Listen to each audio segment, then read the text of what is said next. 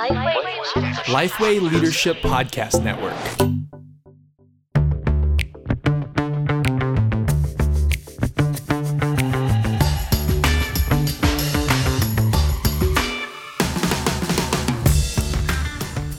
G'day, I'm Scott Sanders. I'm Derek Hanna. Welcome to The One Thing, a podcast designed to give you one solid, practical, gospel centered ministry tip every week. Yep. Uh, and Scott, Australian Open, just finishing up here. Gee, that's been a roaring success. Uh, what's been your favourite thing? The crowds have been the crowds have been electric. crowds Uh, been yeah. amazing. Yep, yep. All the crowds they deserve. Um, Well, it, it is interesting watching it in the midst of a pandemic with no crowds. In some ways, it's kind of nice, isn't it? That you know, even even sporting events are impacted. Uh, you know, for the most part, because because the cricket the cricket wasn't over the last few weeks. The cricket wasn't. Yet church life was. Um, you know, so you could go to the cricket, sing, yeah. be, a, be a hoon, can't go to church, and uh, Can't be a hoon at church, can you? Can't Can't be a hoon at church. No. Anyway, well, one thing's brought to you thanks to Geneva Push, the Australian Church Planting Network.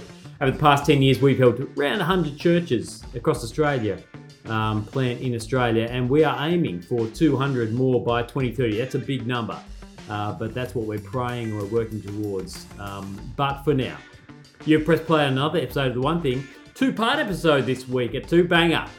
Refresh your staff meetings. Now, what's the aim of the episode, Derek? Oh, that's a great question.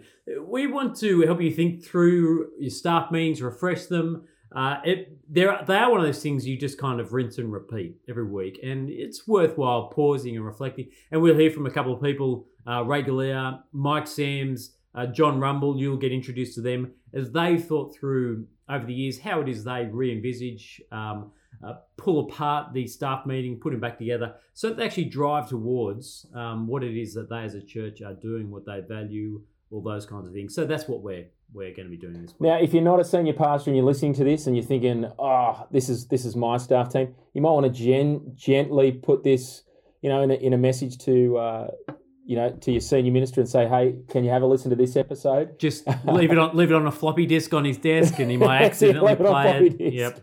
Mm. okay, let's listen to our first clip. Ray Galea from MBM Rooty Hill. Hi friends, Ray Galea here. I've just been asked about uh, anything we do in staff meeting that might be helpful to share. Uh, many years ago now, it's probably about seven or eight years ago, we worked on a principle of bringing to the staff meeting three questions. Question number one, is there anyone who's become a Christian? So the point there is we want to make mission the centre of what we do and we want to celebrate it. So we hear, and it can be a five year old, it can be a 55 year old, it can be from one of the campuses, but we're always hearing and celebrating about uh, who's moved from death to life, and, uh, and it's, that's always worth rejoicing. Second thing is, uh, second question, who uh, can we invite to our Explaining Christianity course? So we're keeping everyone missionally minded. It doesn't matter what department you're in. Uh, you know, especially after a Sunday, there's conversations are had by so many people that uh, as a result of that, there's always someone who you can put on a on a sheet, uh, on a list. That then from there, when you've got the next course, you can call up and you get a whole li- list of names that can easily fall off the radar unless you note them. Third one is who's worth watching, and uh, we're really looking for potential leaders. And at the end of every year, we then go to that list to then appoint them or consider appointing them into a leadership group that we run. And so it just keeps leadership, mission, and the gospel center stage. Okay, so so Ray uh, helpfully talks about three regular questions that he asks in staff meetings. So first one is there anyone who's become a Christian uh, over the weekend? Uh, who can we invite to explaining Christianity course? And then the last one, who's worth watching? So he's really focusing on mission. He's focusing on the new person at church, and then the last one, uh, potential leaders. Really good questions to ask each week. Now, thoughts, Derek? Oh, I love the questions. They're great. I, so I had there were a couple of things I really loved about this, um, and one question I had that I need you to answer, Scott.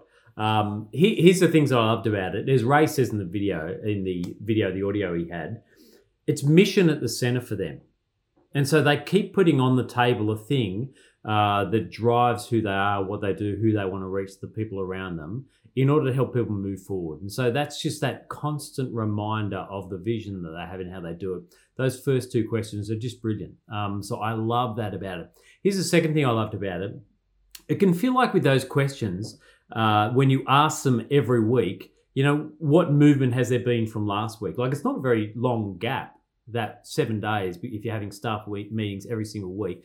But what they do rather than um, rather than saying, okay, we're going to call this person this week for the leadership, let's take the potential leaders one, they're building a list. And so they're, they're doing that as a staff team, building this. So when they get to the point of running a Christianity Explored course, or they get to the point of running a building leaders course or training them up, they've got that list. They don't have to go back and think about it. So there's this deliberateness that builds throughout the year to the key moments they might have. They don't have to run eight Christianity Explored courses every single year. Um, you know, I think you want to be running four, but they've got this list of people they can call and contact, build a list of leaders. I love that deliberateness about it. What did you like about it? Well, in in it, there's a growth mindset as well, isn't there? So there's an expectation that we'll have newcomers. There's an expectation that people will be making decisions, and so it's not a kind of you know name it and claim it, but but there's an expectation that as we as we see people come into into church, gather with us, that they'll be making decisions for Christ, uh, that they'll be you know wanting to move towards making a decision to Christ. So I think I think for those two, first two mission questions, the, the the growth expectation is really helpful to have as a staff team. Now, you know, you kind of said perhaps they're better on, on a quarterly basis where you can actually see trends. You can say, wow, over this last quarter we've seen, you know, this. But but doing it every week says every week church is about actually the outsider and and, and ensuring that you know we're capturing their names. Second thing as well with the potential leader one. Uh, I think I mean Ray's context is uh, is Western you know Western Sydney. He's not near you know there are there is a university nearby but it's not like he's got a university context or a university population. Um, I think there's a deliberateness in asking that question because you want to be intentional about raising up leaders, but also uh, getting the staff team to be identifying that and seeing that that's their role. Because often it's you know it's the senior minister who, whose role is to sort of tap people on the shoulder. Uh, but if everyone on the staff team is thinking about it, they're being deliberate about okay, who's the next person I can be raising up. All right, let me push into it. Here's my here's my question that I want you to solve for me. And in fact, you've just touched on there. You you made the comment, and I I think you'll probably want to you know qualify this comment after I push it back at you. You made the comment: church is about the outsider. Um, now I want to say in the in these three questions, I know that MBM. I know for a fact that they uh, uh, pastoral care is right at the forefront, caring for the flock. It's interesting that that question isn't in that that three question, and you've made the comment: church is about the outsider. So talk to me about how it is that the the pastoral care for church fits into that. Uh, well, I mean, uh, the reality is most churches, most of their systems are, are set up for you know pastoral care, uh, set up for pe- seeing people go deep in the Word. You know, small groups, our our gatherings. You know, we, we open up the Word, we hear hear God's Word preached, uh, and so uh, I think you, you you have to ask that question uh, because most of our systems are set up that way. You know, if your church was had mission as a as a focus and it was pumping and thriving, then perhaps you might want to be asking the community question or the deep in word question each week, just to be saying, okay, which of our people are you know are growing and and, and are we seeing uh, people in community? Um, but I think for most of our churches, the issue is you know mission isn't at the center, um, and raising up leaders isn't at the center. So again, a healthy church is asking those other questions, maybe not just every week, um, every week, because there's a deliberateness about putting it on the agenda of every staff member. Yep. So in this next clip, Mike uh, Sams, who planted a church with the Holy Trinity Network in Adelaide, uh, talks about staff meetings when you actually don't have staff. So when you've got your volunteer core launch team uh, for a church plant. Let's take a listen. If you lead a small church and you're maybe the only employed person in the church, uh, maybe you have some key lay people around you who volunteer their time, how can you have a staff meeting when there's no one else in the traditional sense to have a meeting with. I think there's a few things that you can do that actually make a meeting worthwhile. Firstly, being flexible. Now, I might sound obvious, but it makes a lot of sense if you've got key leaders, key volunteers who get on with the ministry with you, who have time available to them, that you're flexible enough to organize the weekly meetings when they're free and not just when it's the most ideal time or that suits you the most. Secondly, when you have these meetings, I think we can achieve more than reading the Bible and just talking about what happened on a Sunday and we and what we got to get done for the next Sunday. And while reading the Bible is absolutely essential, of course, it's the, the heart of everything that we do is God and His Word, and that's part of it. When we come to talking about what's happened, we don't, and what we're going to do in the coming weeks, we don't want it just to be a talk fest. Instead, if we think about with clarity what we're trying to achieve, it really helps those lay volunteers know what they're working on and why uh, they're doing it. And so, framing those discussions around what the goals are, whatever language you use, whether it's goals, purposes, priorities, outcomes, whatever, but having clarity is really helpful for a lay kind of staff meeting. And thirdly, and I think it's probably the most important, is that you get into the habit of this meeting being a meeting that has a priority of mobilizing the rest of church. That is, it doesn't become a bottleneck that all these people do the ministry because they just happen to be the ones that are available in the time that works for you to have a meeting. So the thinking is how do we uh, facilitate good systems and communicate in formal and informal ways to the key leaders uh, in the church who can get on with the ministry and mobilize everyone else as well.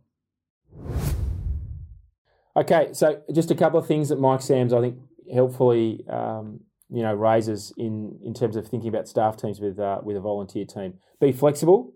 Uh, it's more than just reading the Bible, discussing Sunday and upcoming tasks. So, Derek, before you come back at a question, yes, you want to be doing those things in a staff meeting. It's really important to to be discipling and, and opening up God's to work, oh, word together. My heresy radar was going off there. And then the, the third point there: use the meeting to mobilise those at church who aren't at the meeting. So flexibility, uh, Derek, you, you're quite flexible. Some would say overly flexible. Uh, not your hammies, but in terms of just your your your practice, um, being flexible so that you can involve your volunteer team. You know, tell us about the difficulties of that.